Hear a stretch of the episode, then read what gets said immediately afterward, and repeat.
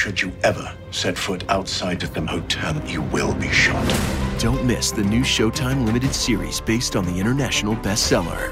For the last four years, I've been a prisoner. Why are they keeping you here? Starring Emmy Award winner Ewan McGregor. This is the brave new world that you dreamt of. Be very careful.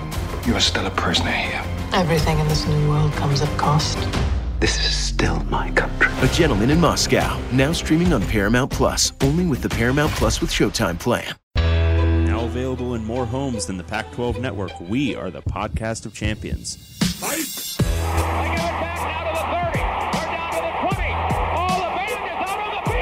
I'm David Woods from Bruin Report Online. And here he goes, Myles Jack. And I'm Ryan Abraham from USCFootball.com. Leinart gonna try to sneak it ahead. Touchdown, SC. We are the podcast of champions.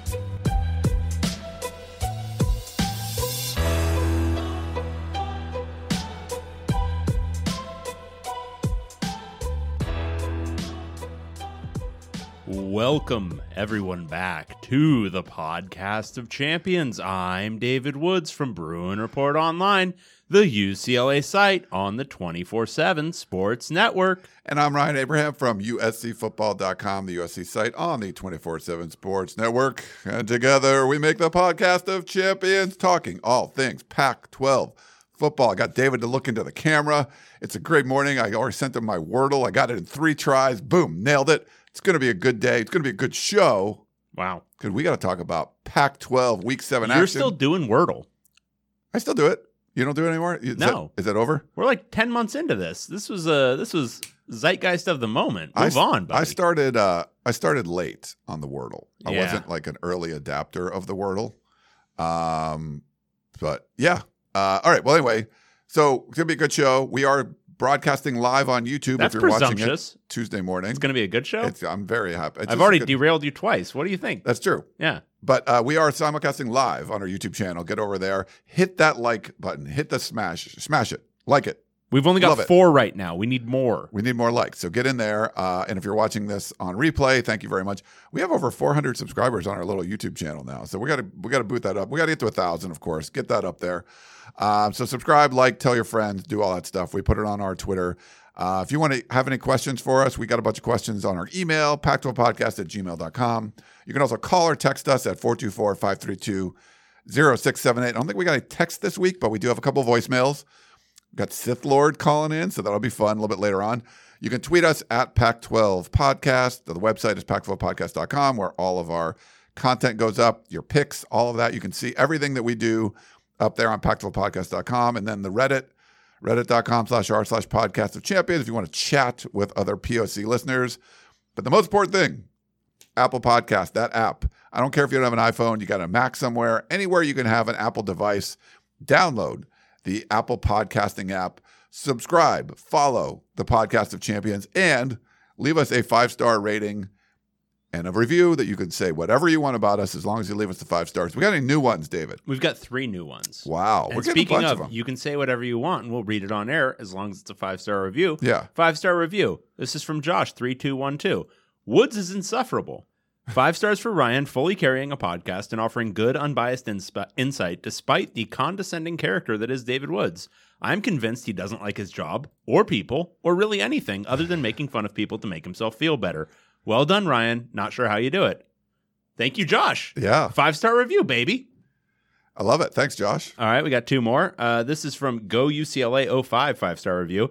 Dive bombing for kudos. Uh, listening to this dumpster fire of a podcast in the hopes of actually learning anything is truly an exercise in futility. On one hand, we've got Ryan Abraham, the absolute paragon of journalistic excellence and professionalism, a man who makes Edward R. Murrow look like the love child of Perez Hilton and Harvey Levin from TMZ. Hmm. And on the other hand, we've got David Woods, the foremost bridge troll of the college sports media world. You would think that they would do a good job complementing each other, with each being a good yin to the other's yang. But in reality, they only serve to amplify each other's worst and most obnoxious traits and tendencies. They're much closer to the main characters of Mike and Dave Need Wedding Dates than they are to Siskel and Ebert. A delight to none of the senses, tuning in every week has simply become part of my own masochistic routine that unfortunately my OCD will not allow me to break. Five star review, baby. That's another good one. We love it. Yeah. Uh, and this is a five star review from Lil Tekka up next. Fight on. This podcast is the father I never had. Beautiful. Wow. Okay. Three great reviews. We appreciate all of those. And I was putting some comments up if you're watching on YouTube. So if you have any comments and you're watching us live, um, you know, what else are you going to do on a Monday morning at uh, what, you know, almost 10 o'clock in the morning? You want to watch the podcast of champions uh, going live. We will put your comments up there. If you have a question, put question, and I will star that and we'll get back to it um, later. But David, I want to talk a little bit. We're do- our gambling's not been so good. We are we are Some better than others. no, we were tied this week. we were both but, two and but, three. But like if we're taking an overall picture, if we're taking an overall like an overview of the situation, yeah, um, you one are of us is a little bit better than the other. you are still alive. Yes, very close. Uh, you are still alive in the survival pool. Who are you picking this week? You I believe I believe I'm Oregon State this week. Oregon State. Okay. Um, real quick on the survival pool before we get to the picks. Matthew sent a uh, another recap, which was very nice. And if I can find it, yeah. So we are down 59 survivors uh, from week six. Now it's 32. So there's only 32 people left from 257 that started it. Uh, most people, like you, took Washington and they moved on. 24 people. Three people took Oregon State. Three people had Utah, the close one there. And two people took Colorado and advanced. So um, he put They, a they, one of those two will be the winner. yeah, because they already have Colorado. Yeah. I like that. Um, you still think Colorado's bad? Okay. Uh, Uh, yeah. 21 people. did you did you watch the football game? Yes. no spoilers. 21 people took Cal, so they are uh, bye bye. Two people took USC. Kind of risky there. Just the Utah USC game would be risky no matter what. And one one person had Washington State on the road, uh, Corvallis. So those people are gone. So yeah. So only uh, 32 winners left. So good for that. Um, but he says, congrats to Ryan and Jamie, who both picked Colorado. Now they have a huge advantage to make it to the end. Particular kudos, not me, Ryan, a different Ryan, to Ryan, who had There's another one. yeah, still had an obvious pick of Cal available. Ha. So they could have took Cal, um, but yeah, nice one there. But yeah, so uh, we moved on that. We were two and three uh, in our picks against the spread. I mean, part of the reason being like our our main, you know, the main the source of income has been picking against uh, Stanford and picking against uh, Colorado, and that did not um, bear fruit this week. So yeah, one of those things. Uh, We should have we should have been able to predict, having watched Cal and Notre Dame play each other earlier this year, that neither of those were going to bear fruit in our quest to have Colorado go uh, winless against the spread this year, Yeah, or But- Stanford go winless the rest of the season. yeah. But so maybe don't listen to our picks, but you got to get over there into MyBookie and do your picks because your picks are probably better than ours. We are both above, uh, still well above 500, which is nice. But we You sound that- down. no, I'm good. You, you just sound a little a little downbeat. Really? You're you're you're talking crap about our picks. We're well above 500. We are just this week. This is classic Ryan being like, "We're making you money," and instead you're just kind of I had that down at the nine mouth. and- that nine like the and two- corners. Turn those turn that frown upside down. that nine and two week I had, that was that was good. I like Yeah. that, but it's not. I've not not been able to repeat that. Uh, but you can double your initial deposit over at MyBookie with the promo code PAC12. Of course, that's for us. Get in there. Uh, lots of fun stuff. You can do Monday Night Football tonight. You can do any of the NFL stuff. Heck, you got baseball playoffs and stuff going on. Uh, the NBA season is starting tomorrow, I believe. Uh, lots of stuff to get to. Of course, Pac 12 football. Only four games this weekend, so you can get in there, do a little uh, parlays if you want to move stuff around. Check all that stuff out over at MyBookie. But remember, the promo code is Pac 12. So get in there and uh, put your initial deposit. You can double it. So up to $1,000. You put in 500 becomes 1,000. You put 1,000 becomes 2,000. If you put in 100, it's 200. Anyway, you'd have a lot more money to bet on these last six so weeks or so of the Pac-12 football season, and of course, all the other stuff going on over there. So our friends over at MyBookie will definitely help you out. Do they do they um give you your money back if um if the consensus is that the refs um decided the victory? Like do they give They you do not. Wow. Yeah, that's But like that's but uh, if but even if it's like universal consensus, like all of the like say LA media like just full consensus that the refs were the problem. Uh, They don't give the money back? They no, they, they there's a note on your betting slip. oh, okay, got it. Got yeah. it. Okay, It says, cool. unfortunately, do you remember there was a USC Utah game at the Coliseum that there was like a late score that they I think they changed. Like it wasn't just like it wasn't like stats. Like they changed stats and they you yeah, know, didn't they change the score? they changed the score. like and it changed the outcome of the whatever the betting Doesn't that just make it a no bet? I no, I think people like cash tickets, and then it was like a weird. Like, I I can't remember what that was, but that was a really weird one. Um, but yeah, that was uh that was a, yeah that was an interesting one. They changed. uh um, Dalton Kincaid was catching passes after this game. We're gonna get to because I got an email. It's like, by the way, he had an extra catch for more yards. Like, okay, like he's even catching passes and the game's already over. So, um, yeah, that's that's pretty amazing. Uh, any let's see, Pac-12 newsy stuff. Um, not too much. Home teams all won in the Pac-12 if they're Pac-12 games. Um, and I believe Colorado and Stanford were the last two teams to get wins against FBS opponents. Somebody said uh, Hawaii they got their first win too, but um, I had seen a tweet or something somewhere. But um, yeah, get off the snide a little bit. We got the the. How weird is it when our two bottom dwellers like they were cemented in the bottom two spots of the podcast of champions power rankings, which everybody talks about. I mean, they're just talking about all over the country. Yeah, you know, it's national. It leads, yeah. Uh, you know, Finebaum, he leads with that. you know, all the stuff uh, on the SEC talk. They both win. Like, how is that even possible? It's just the Pac-12. It's the power of the Pac-12. I mean, Stanford's win over Notre Dame we should have foreseen. You know, Cal went in there and almost won, Yeah, and we just saw what Cal is. Cal's the worst team in the history of football. You don't know why? Because they stole that ti- title from Colorado. it's you. You tweeted that out. Like, those are the rules, right? Right. When you, it's good to play the worst team in the history of college football, but if you lose to them, Yeah. No, you there's a risk. instantly become yeah, the worst. No, you. It, even if you're 11 and one, Yeah. you are now the worst team in college football history. Yeah, no, it's it's a it's a contact disease. Yeah. uh, you t- you touch them and they and they touch you, and if they win, you you get it. It's uh, It's it's, like like, the ring. It's like the ring. You know, you watch the video now. I showed you the video. Now you have to be haunted by the little girl coming out of the TV. Gotcha. Yeah. Yeah. Uh, awesome stuff. Well, we got a bunch of people on the chat, so thank you for that. We'll get to questions and stuff you have. It's mostly been comments and stuff. If I'm, I'll try to put your comments up on the screen, but obviously I'm producing, hosting, and doing all these things. And David's sitting over there, uh, just laughing because that's you know that's what he does. Uh, yeah. So I think we have to start with our. Pac 12 Roundup. Uh, unless there's anything else that you wanted to get to. No, no. What I want to get to is in this in this period Okay. when we're talking about the games. So we have to Some games more than others. uh, where's our oh let me move our power rankings up here a little bit so uh, for these we like to kind of go through and our power rankings have definitely um, shifted which is kind of crazy and we talked about that that the disease the ring disease that you get because we have a new number 12 team California Golden Bears.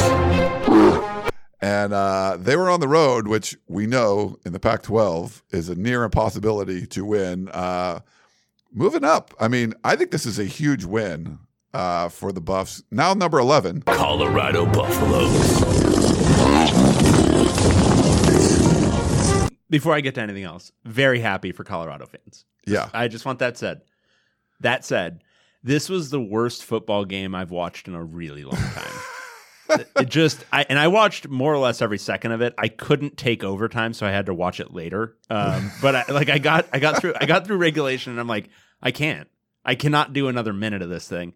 Um, but uh, horrible football game, horrible. Uh, offenses both atrocious. Um, defenses technically I think were fine, but not really. Um, I think it was just the offenses were awful. Uh, Cal lost by seven in overtime. Um, the the beauty of it was Cal had a touchdown. The guy had the ball in his hands, but he caught it so casually, like he was trying to look so cool that um you know that like basic That- that, that, ba- you know that basic basketball drill that you teach kids like when they're in third grade you you hold the ball like this and it's harder to hit you hold it like this and they'll be able to slap it out of your Yeah. hands he held it like this they slapped it out of his hands. But that ball got there by like Pony Express. Like that was not that was not an express pass. whatever. It still should have been caught. Um but anyway colorado won uh 20 to 13 um bill musgrave is a pestilence. Uh he is somebody who was sent here to destroy all sensibility. Um, he is one of the four horsemen.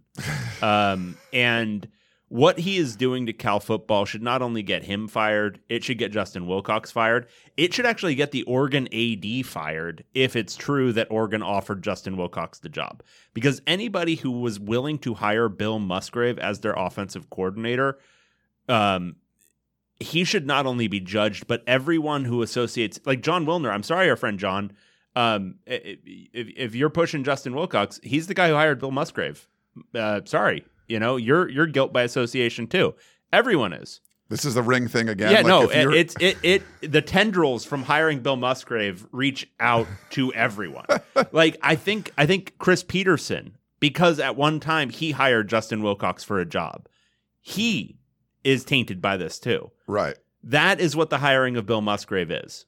It is um it is It- one of the worst things that's ever happened in the history of the world. The Amazon customer service people that took his phone call, they're now tainted. Yeah, yeah, yeah. No, gonna- yeah, the whole it's- company's going to tank. It is. It, it's. It goes that deep. Yeah, exactly. Um, the reason I bring this up is I want to say Cal had between um, uh, 1,500 and 2,000 opportunities on third and third or fourth and one in this game, and every single goddamn time.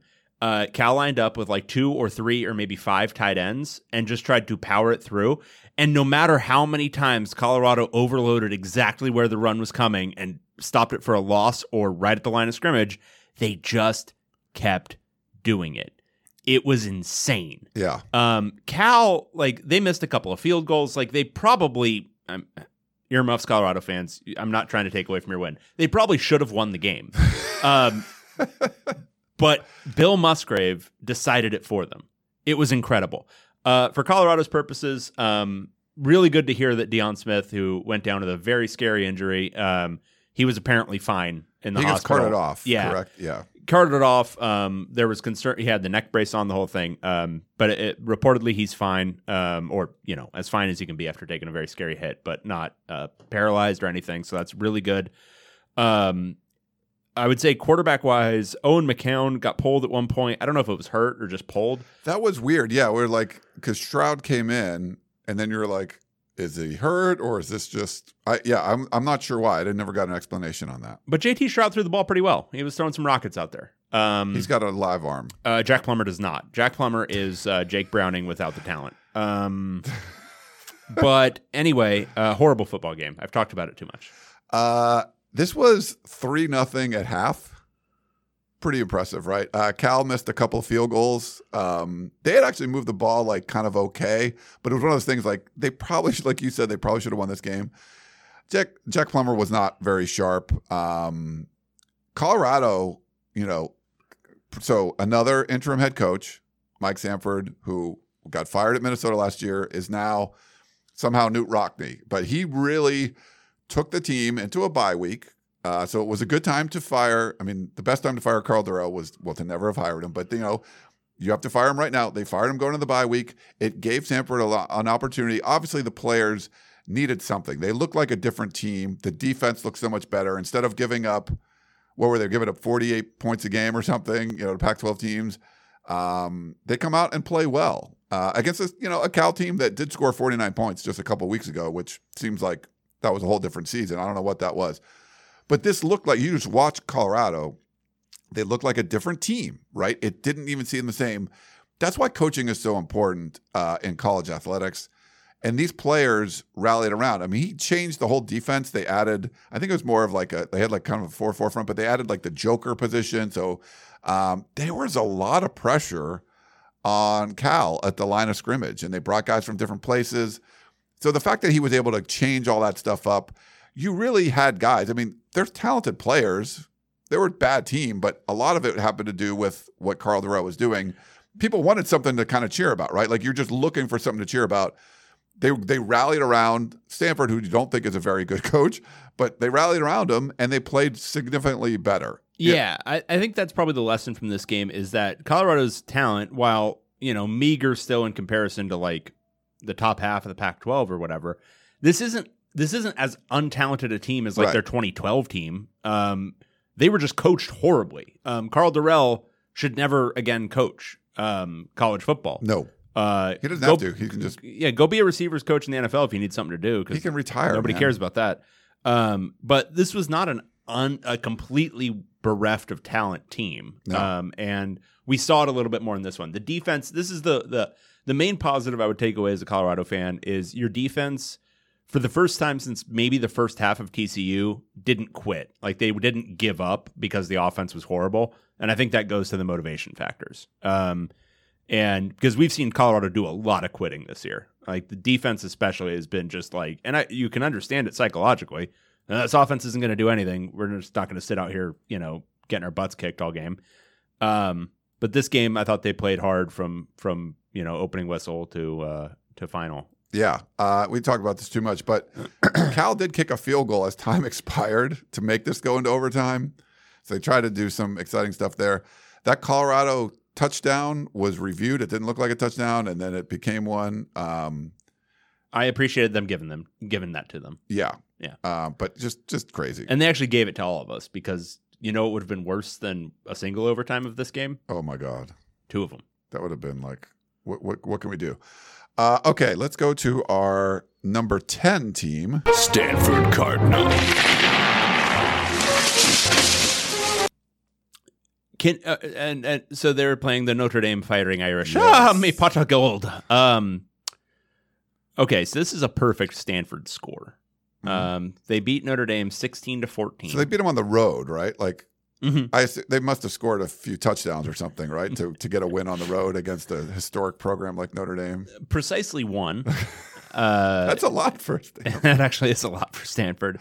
Um, I I don't have a great explanation for what happened in this game. Um, Notre Dame, I think, is horrible. Um, I think that's pretty obvious now. If you look at what Notre Dame has done this year, um, just just for context, before we get too deep into it, I think their defense is pretty good, right? I mean, they held Ohio State to twenty one. Um, you know, they- they've they've yet to allow a team to score more than 32 points, and that was on the road at North Carolina. Every other game has been in the 20s or below. So there's that. Um, horrible offense. Truly, truly horrible. um, and like at the level where I know Notre Dame is probably not going to fire their head coach after a single season, but there's too much talent in South Bend to be um, that awful. Um, so that's a that's a concern. Um, so here's the thing I'd say about Stanford: their offense has stabilized to an extent. I'm not going to say it's good, but they've stabilized to a certain extent with that slow meshy stupid thing. Um, and Tanner McKee is looking more comfortable in it Yeah, and he's not taking like nine sacks a game anymore. Um, I think there was only one for Notre Dame in this game. Um, so I think that's a positive. I don't know how much else you can take from this stupid game. Uh, Stanford was up 10 nothing at halftime, and then it was 14 3 really quickly, it seemed, in the second half. Uh, 14 13 in the second half. Um, and so Stanford, you know, kicked the field goal to win it. But right. um, I would say the one takeaway, if you're you know looking for some hope as a Stanford fan, is that Tanner McKee looks more comfortable doing this thing. I don't think it's the right offense for them. I still think it's very dumb that they went to this, but at least your quarterback isn't looking quite as um, I don't know out to lunch uh, doing this scheme anymore. Yeah, this is. I mean, you could argue Cal should have got the win there in South Bend, and uh, the fact that that Stanford did, uh, pretty amazing. And I, if you're a Stanford fan, I the the problem is I think this is going to sort of justify for David Shaw like why they do what they do. Like, like you're trying like. We, we know this is the way to do things. You know, they're going to do it the Stanford way. We're going to win on the road with a one touchdown game and kick a bunch of field goals and play conservative towards the end and maybe they won't score. Like it didn't work against Oregon State, right? Like they end up losing that one because Yeah. you kind of stuck to your guns. But it worked in this one. You know, it's sort of just like, hey, the eighth time, the, the 12th time's a charm. We've tried to do this 12 times in a row and it finally worked. Like, see, that's why we do it this way. And you're, you're kind of so like, no, this is not the way to do it. Um, I don't know what this means for Stanford for the rest. I'm, I'm not sure. season? I don't think it means much. The one thing I'll say is I think it tips it a little bit towards, you know, the games against. I think they've got what ASU this weekend.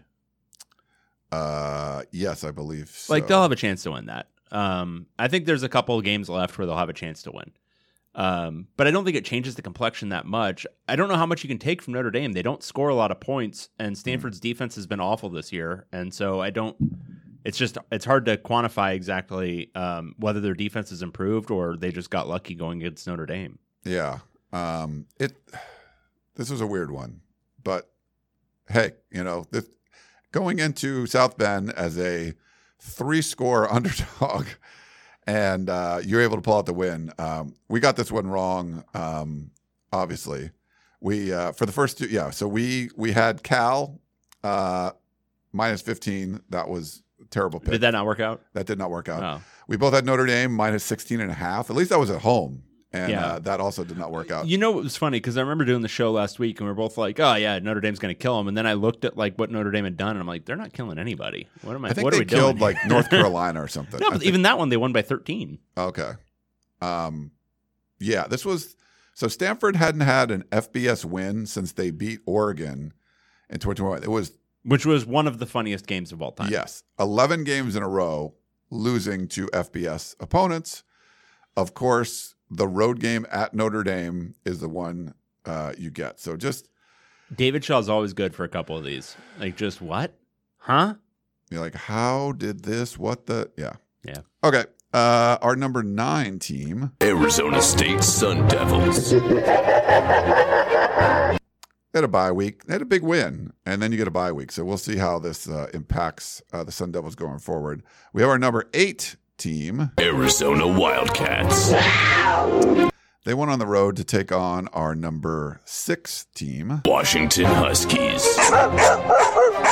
All right. So the over on this game, I think, was at like 74, and this blasted through it, which is really incredible. Uh, Washington won eventually 49 39. Uh, this was 42 39 um, in the fourth quarter. Yeah. Had potential to get really silly and stupid. Unfortunately, it did not, but it was still pretty silly and stupid.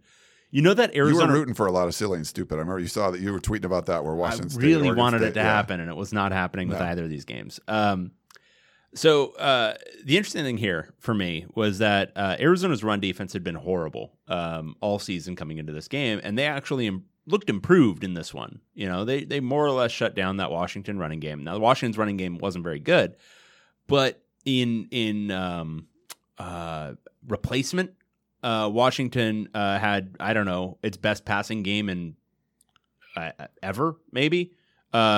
My man Penix threw for 516 yards on 44 attempts. Um, so that's almost 12 yards a throw and had four touchdowns. Uh, he looked completely back. Um, you know, if you want to get right, do it against Arizona's defense, I guess. um, and on the other side, you know, Jayden de Laura, I thought he, you know, kind of to that same theory that he has a good game, bad game, good, good, good game, bad game. He was pretty bad last week um, against Oregon, and then this week I thought he was one of the few reasons that Arizona was in this game. Um, he got a little dinged up late, and they brought in uh, Fifita um, to uh, uh, basically get sacked, um, nearly sacked, and then throw one in the dirt. Um, but it was a, it was a. Arizona still had a chance late to make this somewhat interesting. A couple minutes ago, and they're driving, um, but then it just kind of stalled out. I don't know. So I think Washington's defense. I think we can safely say it's not good and bordering on horrible. Um, I think Arizona Secondary bad. Arizona is sort of similar, except their offense is not as consistent. Uh, Washington, they're kind of like a lot of teams in the league this year, just more so. Like it's all offense, zero defense whatsoever. Yeah. Arizona, it's yeah, intermittently pretty good offense and then zero defense. I mean, worse defense. Like, yeah, It's much worse defense, and their offense is not as consistent because they go as de Laura goes, and he's, you know, He was pretty he's good in this a, game, He's though. a really emotional player. When he's like a little bit too amped up, it can be very good. You know, he's playing really explosively, or he can be overthrowing receivers by ten yards. Um, so uh, it was Johnny an, Nansen, baby. You gotta love the defensive coordinator. yeah, they've they've dropped off from last year. It feels like defensively because with uh, with Don Brown, you always felt well they're well schemed. They just don't have the players. This year they've got more players, and they still they just they don't look like they know what they're doing half the time. Um, so anyway, uh, Arizona, uh, you know, played a competitive game on the road largely because of their offense, but Washington's was too much, and Arizona's defense was too much to overcome for Arizona. This game had a combined uh, 1,121 yards. Uh, we'll get to the USC uh, Utah game. This had more yards than that, three more than that one. Uh, there were 62 first downs. Seems like quite a bit of first downs. That's a lot of clock stopping, by the way, when you're moving the time. Uh, seven touchdowns that were at 20 yards or more, and not a single turnover uh, in the game. So Arizona's their third consecutive conference loss, giving up at least 49 points in each of them. So that's uh, that's not good. Their defense is really really bad. Uh, Penix was great. I mean, throwing for a million yards, but I thought de Laura, you know, played well too. You know, this was He did. this was a close game. We both got this one right. We had Arizona uh, plus 15 and a half. Um, it, I, I think Washington was up at some point, maybe more than that, but then, you know, Arizona would keep scoring and there, there just wasn't a lot of stoppages. Like there weren't, no one was really getting stopped all that much. Yeah, it was like uh, 42-24 going into the fourth. Yeah. Um, so yeah, it's uh, it's one of those things. If you're Arizona, there's progress.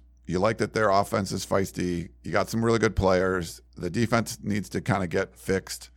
You'll probably win a couple games at home. I don't think you're going to go to Seattle and get a win. And it just that's sort of just where you are as Yeah, as looking at the rest of the season for Arizona, obviously they'll get a win this weekend against U or next weekend against USC.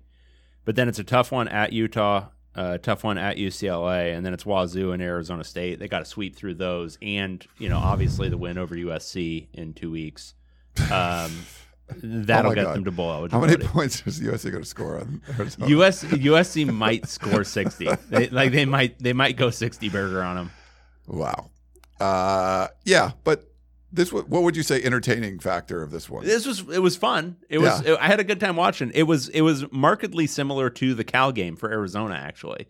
Because they just couldn't stop them for whatever Yeah. reason. And so even though their offense was good enough that they should have been in any game, their defense just being completely incompetent. And this is the thing with hiring Johnny Nansen is you're going to get recruiting, but you're also getting a guy who I think had never coordinated a defense before this year. Um, or if he had, it had been at like the high school level maybe. Um, so I, yeah, it's you know you, you get what you pay for. Yeah, so uh, one and three in conference. So the win over Colorado, 43-20, that was great. But the the lot we talked about the Cal game, it was thir- 31 49-31, so giving up 49 to Cal. Uh 49-22 to Oregon and then 49-39 to Washington. So that's a lot of 49s that you're uh, giving Many. up in conference. Like that's, Many that's too many. 49s. That's too many 49s. Yeah, you don't want to. You want to give up fewer 49s. I think that's a good rule of thumb. Uh, if you give up 49 points, you're more than likely going to lose, Yeah. Mm, not so good. Okay. unless you're Tennessee. and, uh, yeah, that's true. And you beat uh, But that, but it's a Pac-12 rule, not an SEC rule. Right. Okay, we got it. Uh, former Pac-12 kicker was the game winner for that one too. Uh, in that one. Okay, let's go on. Let's go to our number seven team. Washington State Cougars. Full on meow for that one. And our number five team. Oregon State Beavers. So there were like 10 minutes left to go in the second quarter. And do you want to know how many yards? And I, I, I realize I'm adding an S there, but do you want to know how many yard uh, Washington State had of offense at that point? How many- A single one. what, what was your favorite yard? Um, it was so Cam Ward at that point was 0 for 4. Uh, he'd also taken at least one or two sacks. Um, just um, so Oregon State, uh, we gotta we gotta I gotta give some mad props to Oregon State because I'm still not convinced they have a quarterback right now. Um, yeah, yeah. You tell me something called a Gen- Ben Branson is their quarterback. Sure, okay, I'll believe that when I see it. Um, but they're still beating teams. Like they're still finding ways to win. Um, and this one, it's not just that they found a way to win; they found a way to smoke Washington State. This game was never close. It's 24-10 is what they won, but this was at arm's length the entire way. Um, Oregon State was just uh, completely shutting down this offense. Um, I don't. So here's the thing: Cam Ward has some bad receivers who are not catching footballs. He also has a bad offensive line. But I would also add, I don't think he is good. Thoughts, comments, concerns. Is it, who's good? Cam Ward. Um, He's out there like taking uh, Caleb Williams sacks. Like he's out there like just like hanging out in the you know I'm going to take a ten yard sack now. he's not been as good as I thought he'd be. He's taken 2019 DTR sacks. He's That was a lot. Uh, he's had some like flashes. Caleb Williams against Utah. He took a twenty yarder in that one. Yeah, that was cool. Yeah, but the, you're gonna give him props. He can just get away from most of them. He didn't get away from that one. Uh, yeah, Ward is not getting away from as many as he should be if you're going to take those kind of prolific sacks. But you, there's too many way, you know, big negative plays. You have to be. He'd have to be a lot more explosive to take that many, and you're just not seeing it. And this was, this was another example of Oregon State looking like dog do on the road, and then looking like Superman at home. and in Corvallis in Yeah. half a stadium. yeah. So Damien Martinez, by the way, that dude Uh, can run. freshman. Yeah. I voted for. I think I voted for him freshman of the week. One, Pac-12. once again, just Oregon State just finding a running back. Just oh yeah. Well, I mean, when you have a good offensive line and you have a good scheme, um, you can plug in guys there. But they've done a really good job of that. And having like a talented freshman, I think, uh, certainly helps. But man, this was. I really thought Washington State was going to come out, and you. So this one, we had two games that we picked differently. You had Oregon State uh, minus three. I took the Cougs. Thought they'd keep it close.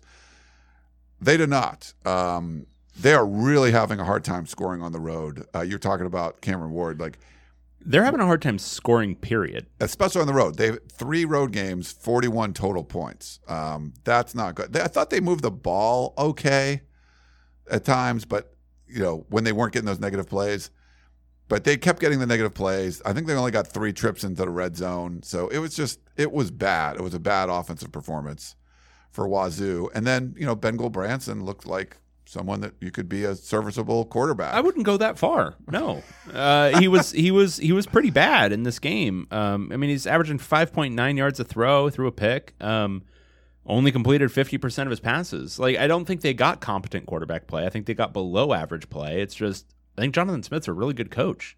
yeah. Um, and they've they've they've developed they they have an identity on defense that um, even though they're not like qualitatively great, I actually think they're one of the top half defenses in the league this year.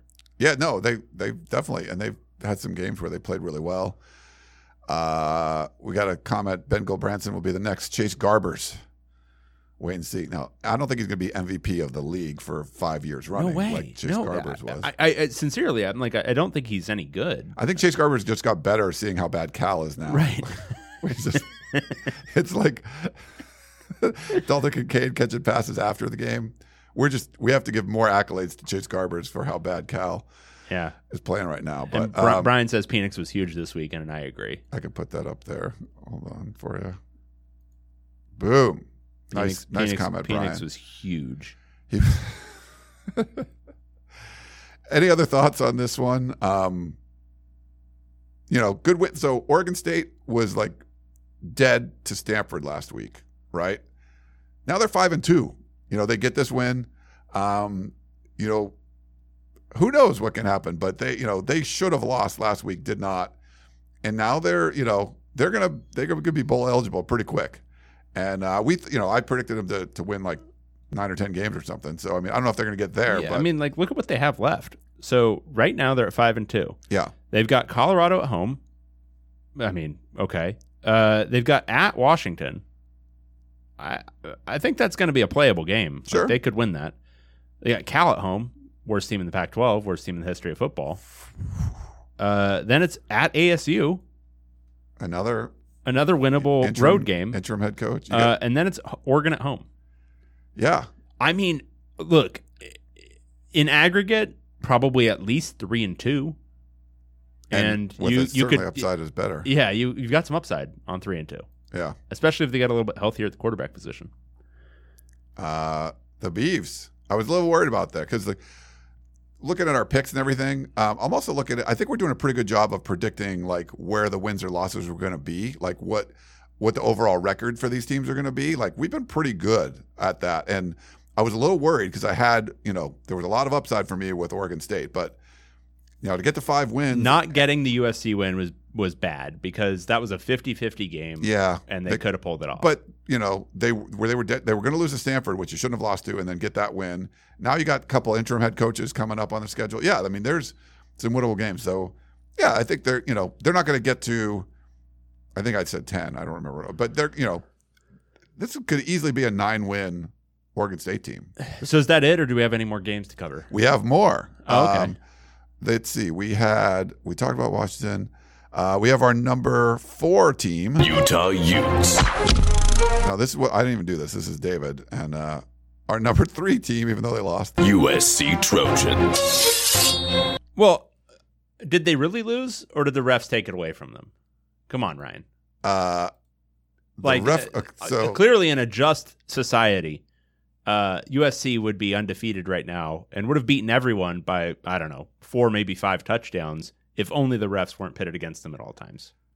uh, I would say you're close. Like the Uh, Washington State game. Like I can't believe that they only gave that offensive lineman targeting for that. They should have not only ejected him from that game, but every subsequent game. He had the temerity to hit a USC player yeah. on his front side. So I see what you're doing, but unfortunately, it's not going to work. Um, and and and and like we're going to talk about this okay, game. okay, David. okay. All right. So so Where the so USC USC was awful. USC doesn't, you know, they don't get called for that safety. And everyone's complaining about that, right? They don't get called for that holding in the end zone. And everyone's Okay. complaining about that. And you're like, David. well, of course. Why would they ever get called for holding I- in the end Do zone? Do you want me to mute you?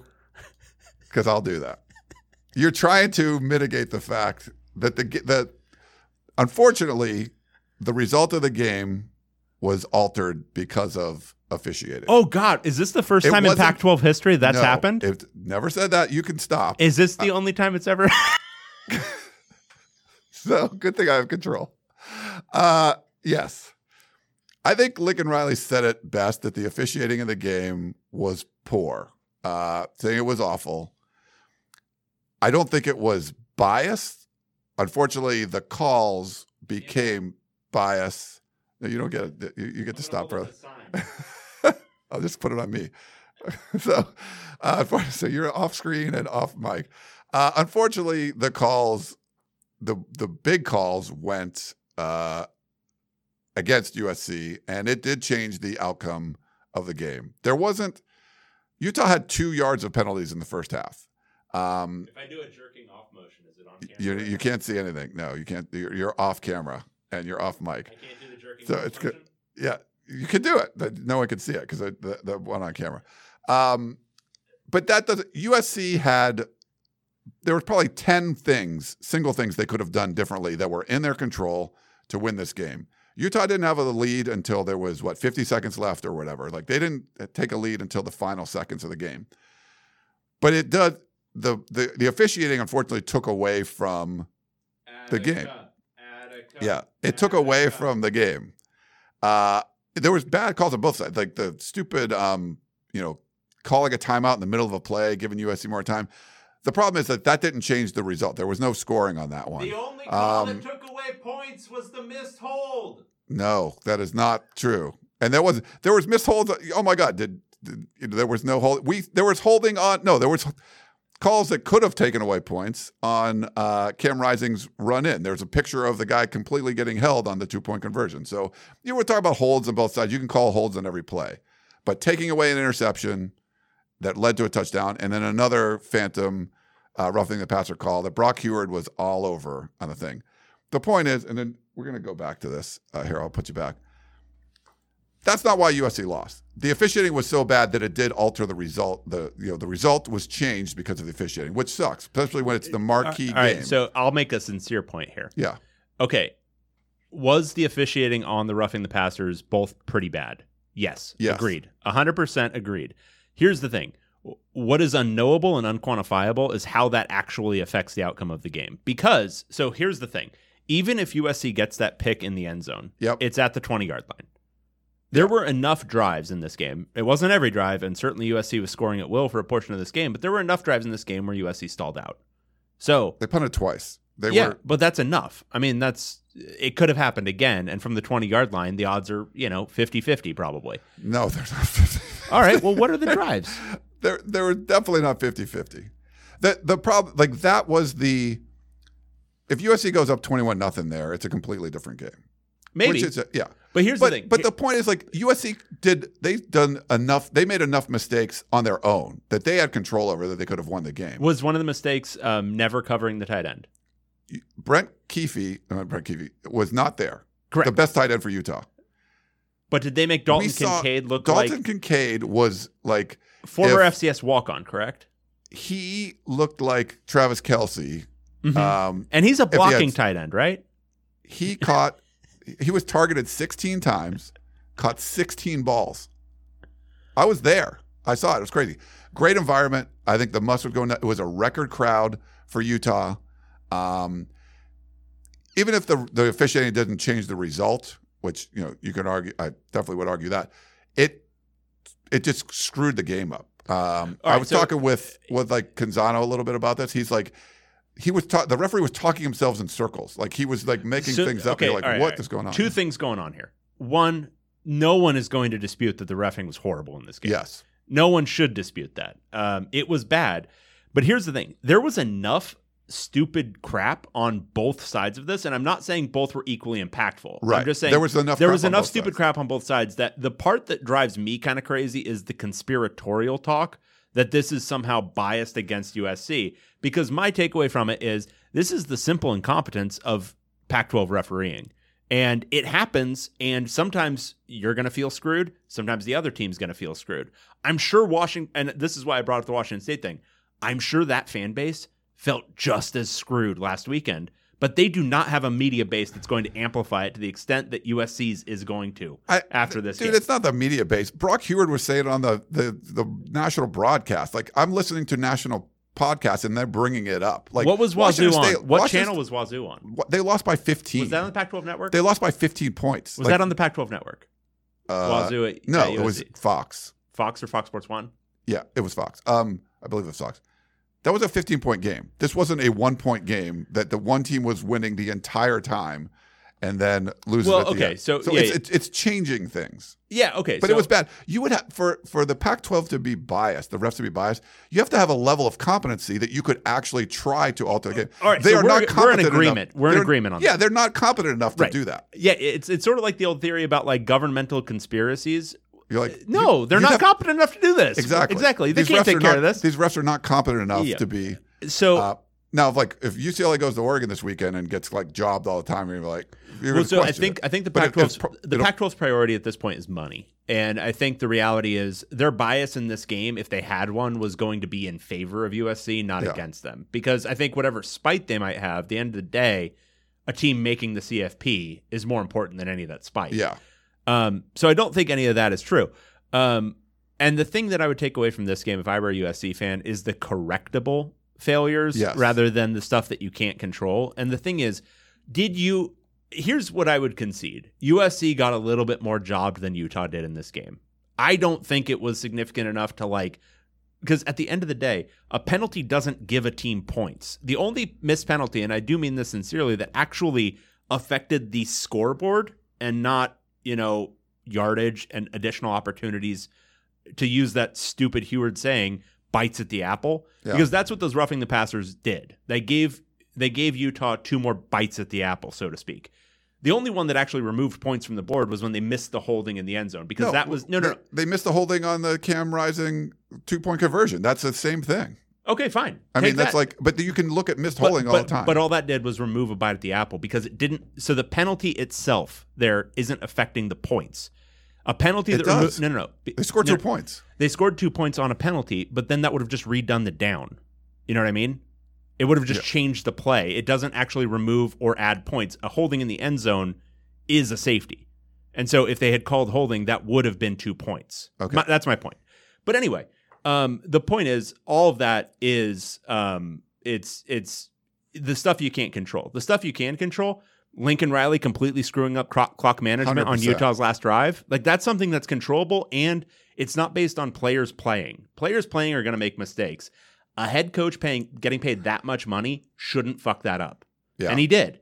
And I don't know how much he owned up to it. I was I, I read the thing and he said it was like kind of a 50-50 call. He said it was, a yeah. none of that. No, I was on the field and I was like, "There's no way USC should be. There, you USC should be calling timeouts. There's no way you can let this." and Caleb. Williams is really good, and I still felt with 48 seconds to go, he had a good chance. I thought they were stupid to run the ball out of the end zone, but with with 48 seconds, I still thought he had a chance with a couple of timeouts. But the chances would have been better with a minute 30 and no timeouts. Um, time time matters more than timeouts at that point. Here's Alex. Hold on. David bringing facts, Ryan bringing feelings. No, this is not about feelings. This is the game I was there. I saw. There were facts. Like if you if you're going to tell me that USC gets the interception in the end zone that doesn't change the game because of bad call, like that's that's just something. I mean, that's the that's a fact. Like that's a real thing. Yeah. Um, I just think, um, you know, maybe like, would Clay Helton have fucked that up so bad on that final drive for Utah? Would he have messed up the timeout usage? Actually, the funny thing about Clay Helton thing is he wouldn't have had any timeouts at that point because they would have had to spend them on 12 men on the field on special teams. Oh, they would have had 12 men. Oh, yeah. Um, Greg says, roughing the passer was pretty bad. Yeah, that's the other thing. When you watch like the SEC games, I tweeted this out. Like they showed one like complete targeting in the the Tennessee Alabama game. I think I tweeted like in the Pac-12, not only would it have been triple targeting, but the player would have been expelled from school. Like, and that's not even a penalty in the SEC. I just want, in general, I don't want to see the one game that's two ranked opponents playing each other dominated by officiating. And unfortunately, this was. They were reviewing things that weren't targeting. They were the ref was on the mic all the time and it takes it away. There was one sequence where um, the head coaches each had to go on the field to talk to the ref for like three minutes on like I think three straight plays. And then they reviewed like something else about like what like The the the interception was ridiculous. So what two things. One, I think it's a kind of a missed spot in the rules that if there's a penalty and the other team intercepts it, they can just run the ball for a while and, And the, the clock should run. It should but have been that eight is seconds. that is in the rules. yeah, it should have been eight seconds. There should not have put more time on the clock. No, there That shouldn't have been too- more. It should have actually been like if you were going to pick a time, it should have been less time because the clock stopped for a period. But whatever.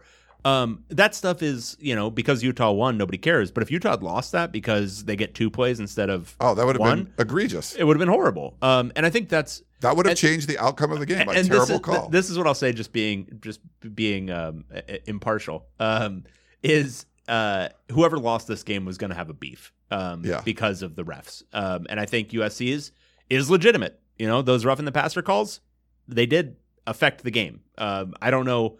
Again, it's kind of unquantifiable because they were one of them was so early that it's hard to say. Well, what would the complexion of the game look like Right, at that yeah. point? and Utah had one at the very end, which because if that had led to Utah losing, that one would have been easier to say, "Oh well, holy shit!" Like this is this is the thing that affected the game. So well, there was a fourth quarter roughing the passer too. So there was an early we, one. we can all uh, yeah. we can all shake hands on one thing. Pac-12 refs are a beautiful thing. Um, they bring something to our game that other leagues just simply don't have, and we should all appreciate them more. I think uh, Kegs and Eggs tweeted something like every every conference fans complain about their refs, but there's something always been about the Pac-12 refs that they seem like they're on acid, and it was kind of funny. I was like, yeah, that's that's uh, pretty true. I just don't want to see like this weekend when we have there's only four games. The marquee game, Oregon and UCLA. If it's dominated by Pac-12 refs again, you're like, what are you doing? Like, let the dudes play. We don't want to see flags on every play and all that kind of stuff. Um, We will. It's the Pac-12. Come on. but for the Utes, holy cow! I mean, there has been some criticism of the way Cam Rising was playing. He played lights out, almost 500 yards total. Uh, ran the ball really well. He ran for three touchdowns. USC could not stop. Yeah, no, he, he, he went full warrior poet in this one. Um, the the two plays from essentially the one to score the touchdown and then the two point conversion missed hold for sure, but the read on those plays, um, what he was doing um, with his legs in this one when Yeah. they needed a big play, he was always he would there. just do it. um, just a really incredible game from him. Caleb Williams was outer worldly, five touchdowns. I mean, he was just He- spinning around. he's a freak show back there. Now was- he, he's got to learn still a little bit because he's taken some sacks that he doesn't need to take, but there's a there's so much upside there. Like what he's doing downfield with that arm, it's nuts. it was insane uh, what he was able to do. They probably should have ran the ball more, but you score 42 points. You're like, you know, they scored as many as, as UCLA did against Utah, but just didn't give up that many. These were the two top scoring defenses in the Pac 12. Yeah. There wasn't a whole lot of defense being played. In Again, remember the thing with the scoring defenses, and this is uh, where I made the point before the uh, UCLA Utah game. Utah played Oregon State with a you know uh, Nolan getting hurt, Ben Gulbranson kept him to 16 points. Then they played dead Arizona State, kept him to 13. San Diego State does not have an offense. They scored seven, and Southern Utah's an FCS school. Um, they just they haven't played good offenses. They've now played two, and they gave up 42 points each time. Yeah. Um, and for USC, it's it's a little similar. It's not entirely the same thing, but it's a little bit similar. Utah's got the first really really good offense that they've played, and Utah scored 43 points. Yeah. Um, so we'll see. Uh, but I gives Utah life again. This was a must-win game for the Utes, uh, probably more than USC. Um, if you're talking like, yeah, you get a one-point loss on the road. That environment was great. I mean, they had a moment of loudness instead of uh, silence, and um, that was cool. Um, you know, with the number 22 and the hand-painted stuff, like that was really neat, and it was a, a you know record-setting crowd uh, for Rice Eccles Stadium and stuff. So just a cool environment. I'm looking forward to this weekend because it's going to be a really fun one in, in you know Autzen with uh, you know college game day and all that kind of stuff too. So hopefully the refs don't screw that one up. We just get to see like a fun kind of game. But where what do you think about Utah now? Like there's four teams that are basically competing for the two spots. I think there are four teams that are almost exactly the same. Um, I think it's four teams with really good offenses, and I think you'd walk away from this Utah game even without Kuithe. They've got a really good offense. Uh, you you put Cam Rising back there, he's going to make some things happen, and they've got enough weapons in the receiving game. And I mean, Tavion Thomas is still not at the fullest of his powers. Um, if he continues to round into form, um, they've got a really good offense. USC has a really, really good offense. UCLA has a really, really good Yeah. offense, and Oregon has a really, really good offense. Do any of those teams have a defense? File not found. Um, but uh, they've all got really good offenses, and so I think it's um, it's going to be a lot of fun, high scoring games between these teams. And Yeah. I'm expecting another one this weekend. I am too. Uh, all right. Let's. Oh, um, what was I going to say with the? Uh, there was Utah. Oh, um, yeah. Oh, we have our. We still have uh, two teams left. The two teams were on a bye. Uh, our number two team Oregon Ducks. and our number one team, UCLA Bruins.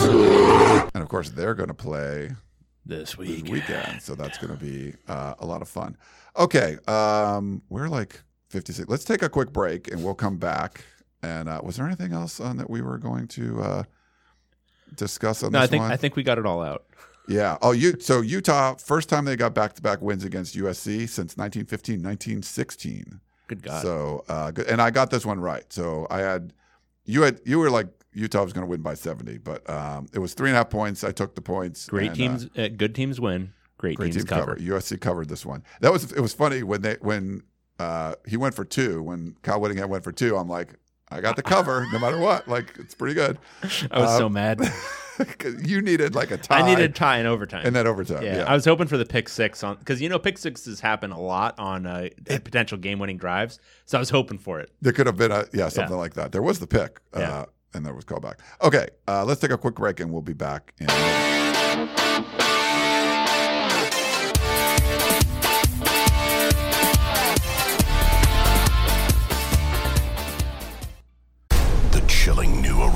docuseries on Paramount Plus. Why did he kill his family? The answer lies across the ocean in a woman named Sylvie. She's a Can model. Where desire leads to deception I ended up spending twelve and fifteen thousand dollars a day. It was addictive. and obsession leads to murder. Who did this to your family? You can't really maintain a fantasy forever. Control alt desire. Now streaming on Paramount Plus. CBS Wednesday. We have so many cool, diverse people from different backgrounds, different beliefs, different upbringings, and it just keeps growing. I'm a citizen of the United States. I'm a hustler. I'm a big Taylor Swift fan. I'm the queen of the tribe. I am playing whatever role I gotta play. I'm gonna play this game full speed. I ain't going down like no punk. A new Survivor Wednesday on CBS and streaming on Paramount Plus. All right. How was your break? It was pretty good. Yeah. How about yours? That's great. We only got uh, four games to uh, preview this week. Uh, we got buys. USC on a buy, Washington State on a buy, Utah on a buy, and Arizona on a buy. So we got four games, and we got to start with the best one. Two top 10 teams. College game day, first trip to the West Coast. Uh, it's going to be a good one. We just played these sounds for you, but it's UCLA Bruins. On the road, taking on Oregon Ducks. Number nine versus number ten because for some goddamn reason TCU jumped both these teams. Uh, Twelve thirty p.m. in Eugene, Oregon, mm, on Big Fox. Big Fox. Six and zero Bruins, number nine in the country, taking on the number ten Ducks, five and one. Uh, Oregon is a six point home favorite. Um, UCLA has only played one road game so far at Yeah. Colorado. Doesn't really count. Um, it was Karl Dorrell, Colorado. We'll we'll say uh, it was uh, uh, BKDF uh, before Karl Dorrell's firing. Gotcha. Um, and uh, so UCLA hasn't really experienced a road environment, and boy howdy, what a road environment to Mm. experience. Um, Autzen Stadium, uh, one of the loudest environments in the Pac-12. Right. Um, you were talking. You've been talking some some trash. I think. yeah, yeah, the Ducks. yeah. But uh, look, Twitter me versus podcast me versus actual preview me. Um, you know, it's it's it's a these are all different deals. I contain many multitudes. Yeah. Um, all right, so UCLA and Oregon both have really good offenses. Uh, I think their offenses. I, so Oregon's is um, they have a really good run game, but I would also say Bo Nix has been a lot better than anyone re- reasonably could have predicted based off of his Auburn performance. Yes. Um, UCLA, uh, Dorian Thompson Robinson is playing better than he's ever played. Um, they're not having to throw deep too much, but it's really uh they're not having to. Um, they're throwing intermediate to short really, really well, and guys are making plays. Um, and their run game is very good. Uh, Zach Charbonnet is one of the best running backs in the league. Uh, both offenses, I think, are going to be able to move the ball, score at will. Defensively, I think UCLA is going to be able to take advantage of Oregon's pass defense. I think Oregon might have to get a little bit more out of its comfort zone and try to attack UCLA's pass defense. Yeah. Because I think UCLA's run defense at this point, you have to concede, it's decent. Um, I don't know if it's faced a you know a team as good as this one, but it's still decent. So with that, I think I'm going to take UCLA plus six. I don't know if I'm taking UCLA to win at this point. Six just feels like a lot. I think this feels more like a field goal game. Interesting. All right. Um, this was just watching what the Pac-12 teams have done when they go on the road. They just look like different teams. If this was like seven and a half, I would take UCLA. But it's the fact that it's under a touchdown. I'm going to take uh, the Ducks here. Um, just seeing what these home teams are able to do. Both teams coming off a bye, that can change things. We've seen teams play a lot better, you know, coming off bye weeks. We, you know, we saw what Colorado was able to do. But I just feel like this road thing is real. You know, uh, the fact that Washington State goes in and loses by 14 to Oregon State is just being on the road, and that's not that far. Um, yeah, I think the Ducks are going to, you know, score a bunch of points. UCLA can control the clock. Their their offense has been really good, but uh, I'll take the Ducks here uh, and lay the six and see what okay. happens. Hell yeah. All right, uh, we got our next game Arizona State Sun Devils. on the road, taking on Stanford Cardinal. And thus begins the slate of games I have no feel for. Uh, 1 my p.m. on the Pac 12 network. Uh, ASU, um, when last we saw ASU, uh, they were beating Washington, uh, blown, well, not blown them out, but uh, scoring 45. Um, uh, Stanford, when last we saw them, uh, they were somehow, I would describe it as lose winning against uh, Notre Dame. yes. Um, I still don't think Stanford is any good. Arizona State might have a pulse. Give me ASU Yeah, plus three. I'm going to agree with you here. God, it's tough. Um, but you're getting points on the road at least. You're getting three points. I think you're going to get that. Stanford's getting like this a lot of credit for going on the road and beating Notre Dame. This isn't going to be a road environment uh, for Arizona State. They look much better. Um, you know, the last time we saw them, you know, going into the the bye week. Um, yeah, I think Arizona State's going to get this one done on the road. I can feel it being a close game. I don't see Stanford sort of like blowing them out. So you're getting three points here. Um, yeah, I, I'm going to take Arizona State, and I'm going to agree with you on this one. All right. Uh, next up, we've got fresh off a win. Colorado Buffaloes. On the road, taking on Oregon State Beavers. All right, so 5 p.m. Are on the Pac-12 network. Colorado at Oregon State. Oregon State's a 24 and a half point favorite. We have now gotten past the point of the season where it was easy to pick Colorado because 24 and a half points? Or It was a or- bit. No, 24 we have, right? Or you have 24 and a half. Oh, it moved to 24 and a half. So let's just go with 24 and a half? Yeah, 24 and a half. Um, literally since I wrote in that an hour ago. Wow. Um, so it was easy to pick Colorado, easy to pick against them because it was essentially a meme. It was a bit uh, Mm. that was also making us money. Uh, the question is Mm. whether Colorado's um, improvement is simply a Cal effect or whether it was real. Yeah.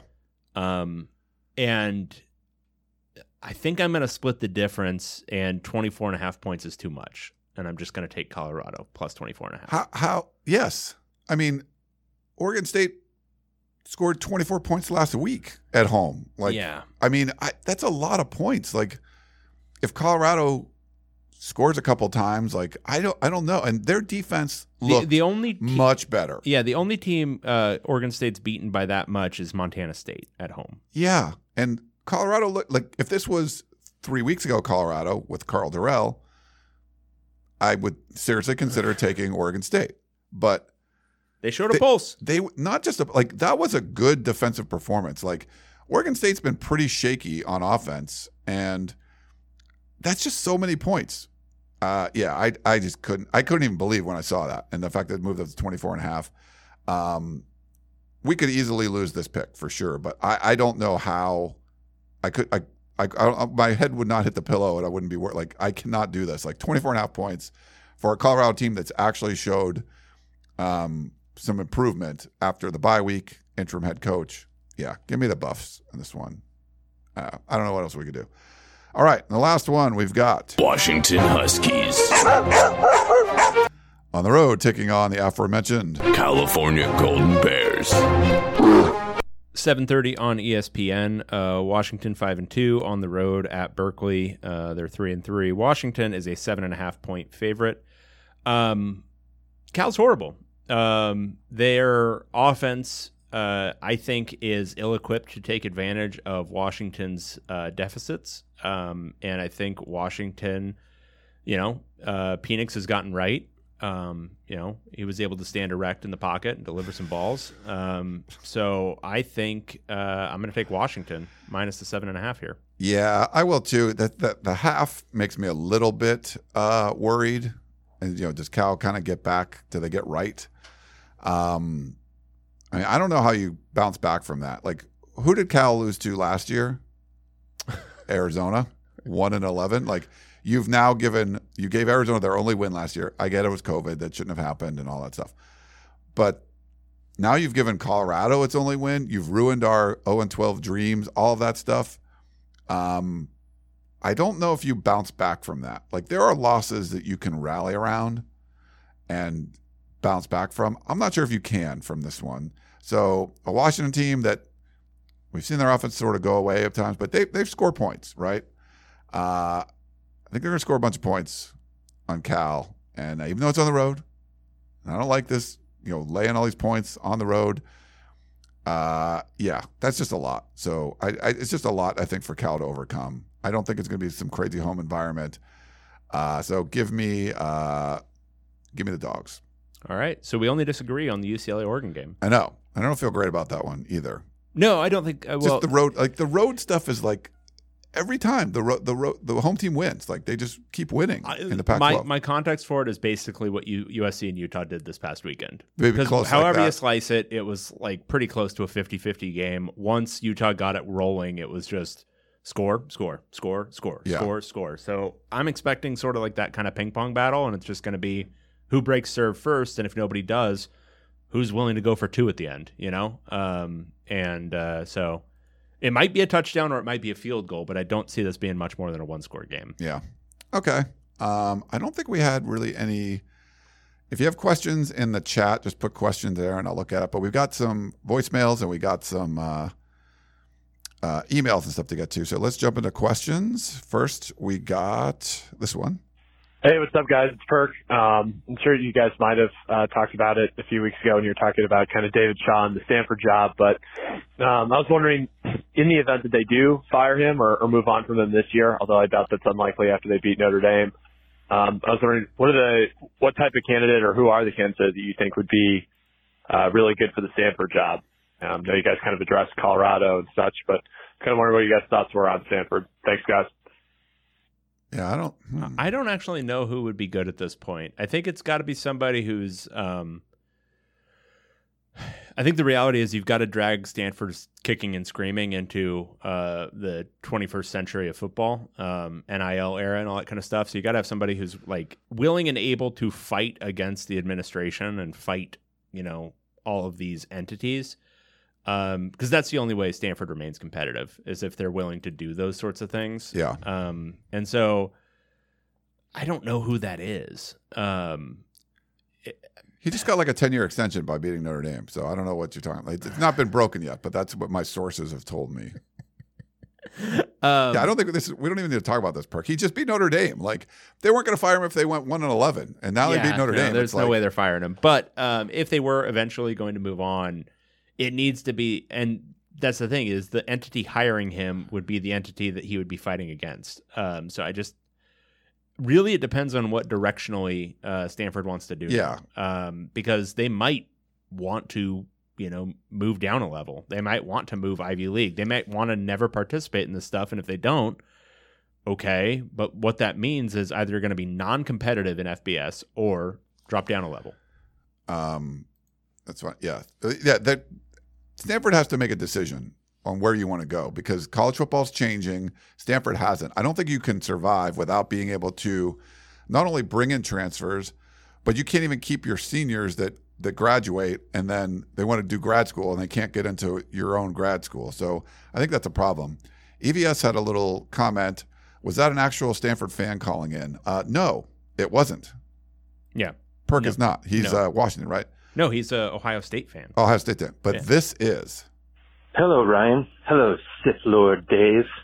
Well, well, well. It's halftime of the Notre Dame Stanford game. Expectations could not be higher for the Cardinal. In fact, I'm so confident I'm not even going to watch the second half. Our defensive personnel, our schemes, our lockdown running game, and our incredible game management and play calling. This game is over 10-0. So uh, just wanted to find out, uh, do either of you feel bad for calling Stanford but because this is clearly already a victory, a gutsy victory at that. And would you be willing to call Stanford gut with a G from here on out? Keep it mediocre, boys. Nice. The gut does lead to the butt. It does. It's on the way. Same same items pass through it. Just in their different form. Right. At one point versus other. I mean, will they move further up the gastrointestinal tract as the season goes on? Um, I for, I mean, we have Stanford at number ten. Like they're almost a single digits in the power ranking. So I think that's something. Uh, but yes, that's an actual Stanford fan calling in. Yeah, that was beautiful. All right, uh, what's our first actual question? Our first question is, I think it's from Mike. Ryan and Dave, question for both of you, mostly Ryan as an SC alum. Obviously, USC has a good team with some great players, good coaching. However, there are some other factors that impact the outcome, and they often do. So this is so he's talking about the this is from last week, the Washington State. You skipped USC over game. a bunch of questions. Did I? Oh wait, no, no, you're good. My bad. You're good. I think so. No, you're good. Um, so he was talking about the LA Times wrote each of the USC touchdown drives was benefited by a well-timed penalty. Um, and then someone in the LA, LA Times also wrote number six Trojans were lucky and they were good Saturday. Good fortune, most notably when two Cougar penalties nullified and an apparent interception in the third quarter. He's like, I like your opinion on the relative contributions of USC's win on Saturday. Good play, refereeing, just plain luck. Thanks, Mike. this email was seven days ago from a Washington State fan. Interesting. right, but this was after we recorded. Right, right. But it's about the refereeing potentially tilting the outcome away from their beloved Cougs and towards the USC Trojans. Right. I would say that the refereeing in that game was bad Mhm. and it favored USC. Mm-hmm. I don't think it directly, Mm. because of the 15 points, it didn't, I don't think it changed the outcome. Oh, but when did these penalties happen? Did they happen early enough that it could have changed the outcome? I mean, it would alter the score. I don't think it Mm. would directly have changed the Mm. outcome. Oh, but yeah. it would benefit. I certainly benefited USC over Washington State in that one. Okay. Um, but they end up you know, you know, if you're talking about losing by 15 and you're like, hey, the, the calls were bad. You lose by. I mean, I just think it's different. I mean, obviously that's different. But yes, I think this was one where we saw incompetent refereeing, and the the majority of them benefited USC over Washington State. Okay. Yeah. All right. Interesting. Interesting. Yes. Uh, this is from uh, Greg Penix.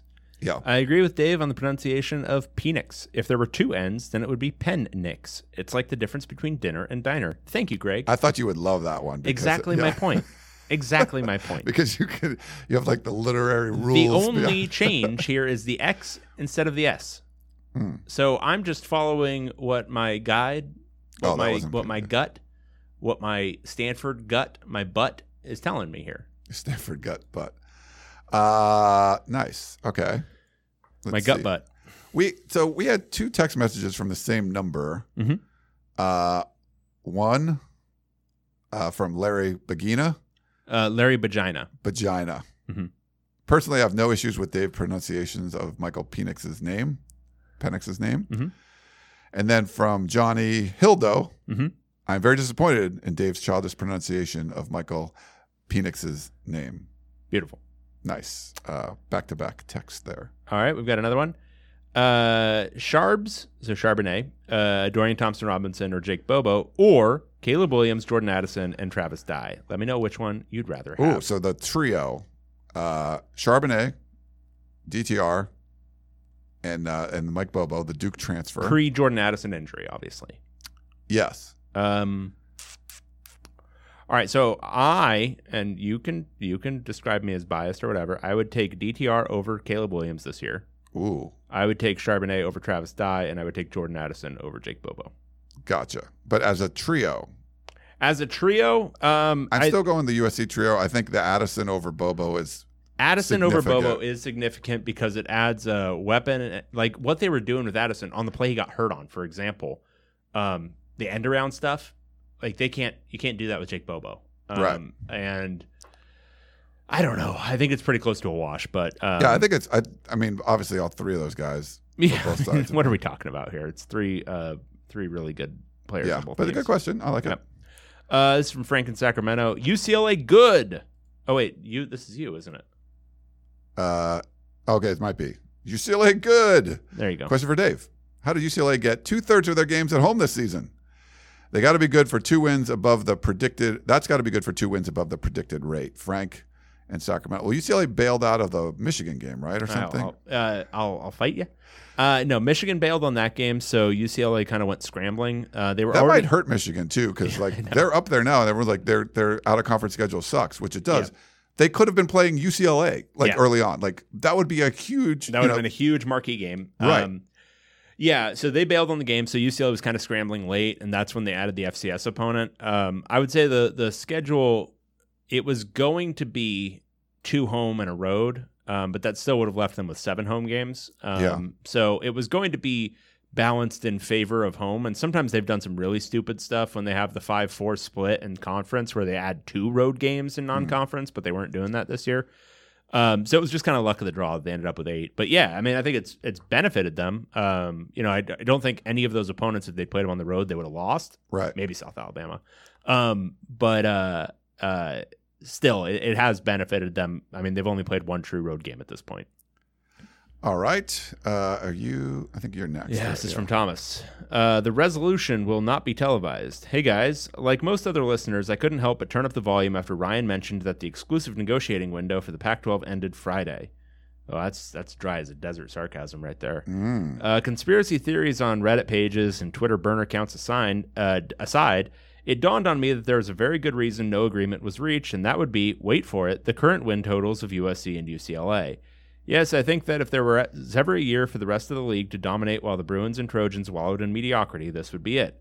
The deepest and cruelest irony of the LA schools bolting for the Big Ten would be that their on the field success would encourage potential broadcast broadcast partners to lowball the Pac 12 conference as far as the value of the next TV deal.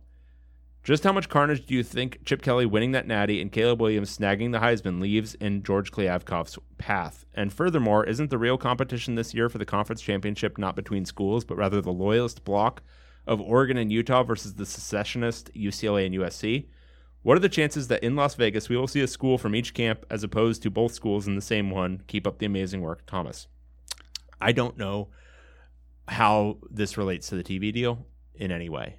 It I- sort of like was starting one way and then came somewhere else. Now the question about, um, I think it is funny thinking about Oregon and Utah as the loyalists and UCLA and Utah and USC as the secessionists. Ryan and I were talking after the show last week about how funny it is that this year of all years, UCLA and USC have picked to be good. You're right. Um, it's very funny. Um, we've been, we've been waiting for it for a long time, it, it hasn't been coming. Yeah. Um, If but- you have an issue of like us talking about the, the LA schools being good, listen to the last six years of the show. Yeah, no, because it's, terrible. it's just us farting and pooping all over uh, USC and UCLA. Uh, no, they're actually good for once. Um, but my uh, the the point here, um, I think that'll be a, a funny little thing. Like once we get to that point, and if everyone's eliminated from the playoff, which still has a pretty good chance of happening, um, well, you know, I think at that point maybe we start wondering about you know ref bias and stuff like that. Because they're they're gonna want Oregon or Utah to to, to win that game. If, I kind of think his point of I think there would be one from the secessionist camp and one from the the loyalist camp, right? So I think Well, like so- one of the USC and UCLA schools will go, and then one of the Oregon's or Utah's will go. I think. Yeah, that's my kind of thought. A lot of it's going to depend um, on the remainder of the slate. Um, Oregon probably has the easiest path to one or fewer losses because they get both of their tough opponents left at home. They get Yeah. both Utah and UCLA at home, um, and so they sh- they they they could easily go nine and zero in conference. Well, not easily, but they could go nine and zero in conference. Yeah. Um, USC has a pretty easy path. All they have to do is beat UCLA basically on the road, Right. and then they've got one loss. Utah, obviously, they need some they need some help. Um, and UCLA has USC and Oregon left. Yeah. Um, so yeah, it still sets up probably for the most likely outcome to be Oregon and USC. Um, Oregon's got the toughest schedule though. They have two. Oh, well, they have home games, but they play two of Well, those teams. I should say this: it sets up the most likely scenario is Oregon versus one of USC and UCLA, um, because a lot be determined more or less by UCLA and USC playing each other on the nineteenth. Yeah, that's true. Um, all right. Well, thanks for that. Let's see. This is from Frank in Sarasota, not Sacramento. What if four teams end up eight and one? If UCLA, Utah, USC, and Oregon all end up eight and one, which two teams go to the Pac-12 championship game? I think that's an impossibility. Yeah, I don't think they can because of what happened. Um, right. So USC has a loss now, and they still have to play UCLA. So if they beat UCLA, that's one loss for UCLA, which means UCLA will have had to have beaten Oregon, which is one loss for Oregon. And Utah would have to beat Oregon because they already have a loss. They already so have. A there's loss. no way that there's no wa- there's no way for Oregon and Utah to both have one loss. Yeah. Um, if you want everyone else to have one loss as well. Right. So yeah, that's an impossibility. So there's no. Yeah. You know, thank you for wasting all of our time. God, working our brains at this late hour. My God, in the show, it's obviously 11:05 a.m. Yeah. get off my balls. Um, all right, this is from Phil from Pullman. Media deal. Hypothetically speaking, if the Pac-12 was to, by some miracle, devise a media contract that is just as or more appealing than the Big Ten media deal, could USC and UCLA by chance uh, change their minds and stay in the Pac-12, or are they essentially locked into the Big Ten at this point? Phil and Pullman. Um, I don't know because there was even talk like when the Pac-12 was talking of expanding and all that sort of slowed down. Like, could you get like a Houston that was going to the the Big 12 but hasn't gone yet? Like, what's signed? Like, what is, um, you know, what is, what what are the contracts like? I I don't know. I'm not sure. Like, if they've signed some kind of grant of rights already with the Big Ten. I would assume so. Um, they have to sign something, but I, I don't know. I don't. Do you know if they sign anything or like could they get out I, of it? I at mean, I point? would I would assume they signed something. Yeah. Um, I don't know. I think if they tried to get out of it now, it depends on how eager Big Ten is. But they've negotiated an- a media deal already based Right, on based on that. Their uh, so I think it would come with some. And I, I don't think the Pac-12 could do a media deal that would be anywhere near without unless it was put in the deal that USC and UCLA were there. Like that's how you would get if they could somehow get numbers that are close to the Big Ten. But why would would have to? Why would anyone be incentivized to create those numbers for them? Yeah, I because Fox is already like they're they're the reason this is happening in the first place. Um, Yeah. And I don't think ESPN has any dog in the fight. So I don't know. Yeah. Uh, I think and this is our last one. Stinking Cal. This one came in while we were recording. Um, this is from Ryan. I've been saying for years that quote Justin Wilcox is a good coach and a tough place to win, but no more. What was that, Cal? Heads need to roll. I've been knocked out of the survival pool by a Colorado team that was looking like the worst Power Five team in ten years. I may never get over missing out on a jockey gift card. Boyd in Boise. And it said, P.S. Cocky Dave is surprisingly entertaining. So how will the Bruins break his heart this year? I anxious, anxious, anxious can you say Yeah, that? no, words anxiously, anxiously. Oh my God! why could- Anxiously. I could not say anxiously await. it is a long morning already. Ankylosaurusly. Ankylosaurusly await the answer to that question. Oh my God! Um, all right, so go back to the the best the best way. All right, so if we're ranking the ways in which UCLA could break my heart, it's not losing this weekend at Oregon because that's almost expected. That's No, no, no. expected. So what you what what there's two ways. One, you you beat Oregon. You're seven and oh. zero. Yes. You're ranked in the top five probably at that point. Yes. top six. Lose to Stanford at home. that would be tough. That would be a tough one. Other way, you beat Stanford. You're 8 and 0. You're top five for sure. Lose on the road at ASU. That would be tough. Because that would be a mimicry of 2005, the last time UCLA started a season 8 0. They went to Arizona, Arizona, the university, not Yes. the state university. And Willie Tuitama, leader of the 3 and 7 Wildcats, um, he was good in that game. yeah, blew him away. Fresh, true freshman Willie Tuitama. They lost fifty-two to fourteen as an eight-zero team against a three and seven team.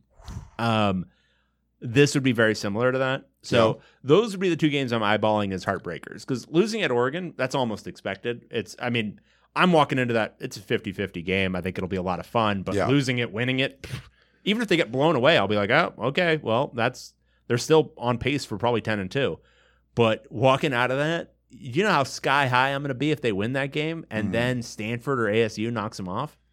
That'll be fun. No. That'll lead to some fun POC action. under undefeated UCLA, USC one loss. That'll just be fun. No, like even if they lost that one, that would just be fun.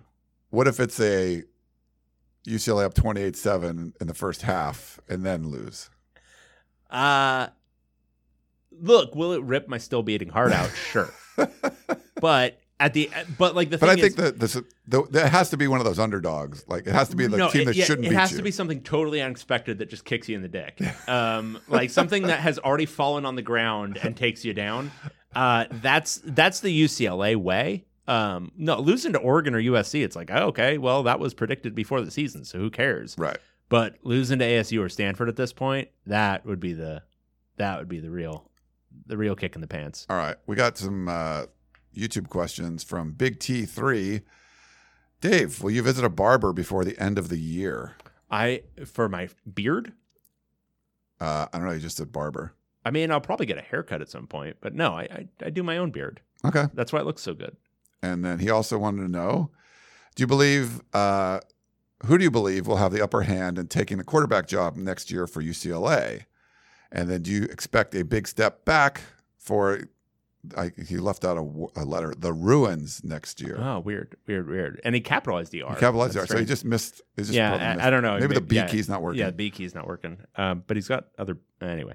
Um, uh, so quarterback next year. Um, I think it's going to be player to be named later. I think they're going to go pick somebody up in the transfer portal. I don't think Ethan Garbers is ready um, to play very well at this point. Maybe he will be, maybe he won't be, but I don't think he's ready right now. So I think it's going to be transfer portal. Um, and then uh, big step back.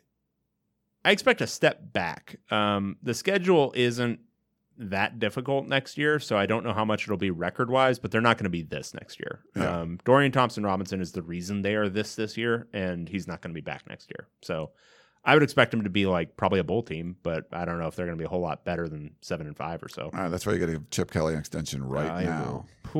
Uh, he also wanted to know: Do either of you see Arizona as a trap game for USC in two weeks? Um, road game can be a weird place to play, but like the defense is just so bad. I think that's going to make it really tough to be. It would have game. to be pure shootout You'd have to get great Jayden de Laura, not merely good Jayden de Laura, and it would still it would have to be something like essentially what we just saw at Utah. But the thing is, Utah's offense is so much more consistent than Arizona. You would have to end up with like literally air, everything clicking right for Arizona in that game offensively because there's no way to make up for their defense. They would need to be essentially Utah was able to get a couple of stops. Arizona's not going to be able to. So they would have to from the jump just be lights out offensively. Yeah. They'd have to generate 650 yards of offense, probably onside kick one time to get the ball back. Like and they would have to be like a couple of weird interceptions or something. Um that's the only way. That's not the defini- dis- definition of a trap game. That's like you're you're not ready to go in there. I mean, they would have to just play like lights out. Yeah, they would have to play exceptional offensive football to make up for their defense. And I just I don't know that they're capable of it. I think they're a pretty good offense. I don't think Yeah. they're capable of that. Yeah, we'll see. And then we got one last one uh, from Craig. Assuming this year's UCLA versus USC game means uh, title game, etc., can we look forward to a live podcast recording? Ooh. Mm. Mm. Uh, That would mean I would have to break my streak of attending of not attending uh, sporting events. oh, like do it at the at the Rose Bowl? We yeah, could do I it mean, like are, a we, are we going to do it like the Friday before? maybe maybe that would be Yeah, something. yeah. Because I mean, I'm I'm I'm dead set on my plan of never again attending a live sporting event, That's crazy. or at least one that I'm covering. I'll only attend like baseball games that I don't give a shit about. Yeah, I've been to every. I've gone to every game. I might not go to USC Arizona. Wow. But uh, if they were undefeated, I probably would have gone. But I'm Do you like, know the eh, last time I went to the Rose Bowl? what? 2015. No way. I haven't been to a game at the Rose Bowl since 2015. I've been to a couple UCLA games, but they were both road games. Um. Wow. I'm trying to keep the streak alive. How do you do that? This is your job. Yeah, I know. It's well, so it's easier to actually do what I do from home, Gotcha. like writing, because I have to write and podcast right after the game. So doing that's a little bit easier from home. All right. and Um, going to the Rose Bowl is terrible. Build the campus it's, on it's stadium. tough. Come on, guys. It's tough to get there. It's tough, but it's beautiful. Uh, yeah. Well, I'll be there. Yeah, I usually see Tracy. I don't see you there Yeah, when I go. yeah. You usually, again, for the last uh, six years. Yeah, Uh, and I've gone to several Rose Bowl games too. never been to one of those, like the actual Really? the Rose Bowl. Have you gone to the parade? I worked the parade in high school. Oh, okay, nice. Yeah, I uh, I cut up roses.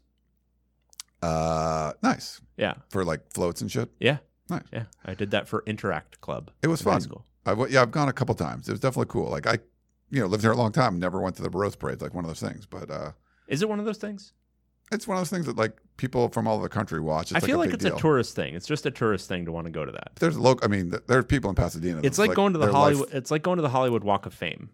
Like, I would never do that, not in a million years. But I, I like, bring people that are in yeah, from out of everybody who wants to, they want to go to the Hollywood Walk of, Walk Yeah. of Fame. It's like, ah, it's dirty, and there's just people like who are angrily dressed up in costumes who are going to charge you money for taking pictures with them. Yeah, it's like a once a year deal, and uh, you know they they take it pretty seriously. I've always I've had a good time going. I mean, it's early. It's early gay. You Are we know, talking about the Walk of Fame now? Or are we talking No, that's the- uh, that's that was just an aside from me. Yeah. But I don't. I like taking people. You know, when I do the tour guide stuff, like I like showing them that. Do you? Yeah, they. I don't know. I, I, think that's because you're still a tourist at heart. I like I like being a tour guide. Like I like showing people around. You're like, let's go to Venice and see some crazy people, and let's drive down Rodeo Drive. I mean, just doing the stuff like that is cool. Like, let's go look at the Hollywood it's, it's sign. because you're a masshole at heart. You're like not from here. Right. But I've been here, been here more than thirty years. You know. Right. You've actually been here almost as long as I have. Yeah, it's crazy. Uh, all right, well, let's wrap things up. Um, that is David Woods. I am Ryan Abraham. Hope you guys enjoyed this edition of the podcast of champions. Only four games, but watch them all. Like, and just consume all of the games. Bye week for USC. I get to like really dig in and watch all these like super intently, which is going to be great. Um, I might go back and rewatch some spring games. It's going to be a lot of fun. I want to see what did Michael Penix look like in the spring game. Yeah, that- that- um, You wanted to go back and look at Penix. I want to go back Yeah. and check it out. Turn the page and go.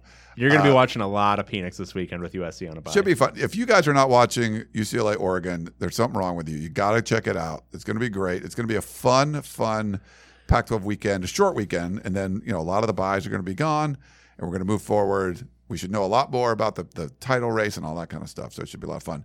For David Woods, I am Ryan Abraham. Hope you guys enjoyed the show, and we will talk to you next time. Phoenix. The baseball season is in full swing, which means you need to listen to Fantasy Baseball Today, part of the CBS Sports Podcast Network. Join Scott White, Chris Towers, and me, Frank Stampfl, every weekday as we recap every player from every game. We'll talk waiver wire adds, drops, players to trade for, prospects who could make an impact, and everything in between. Make sure to download and follow on Apple Podcasts, Spotify, the Odyssey app, and everywhere else podcasts are found.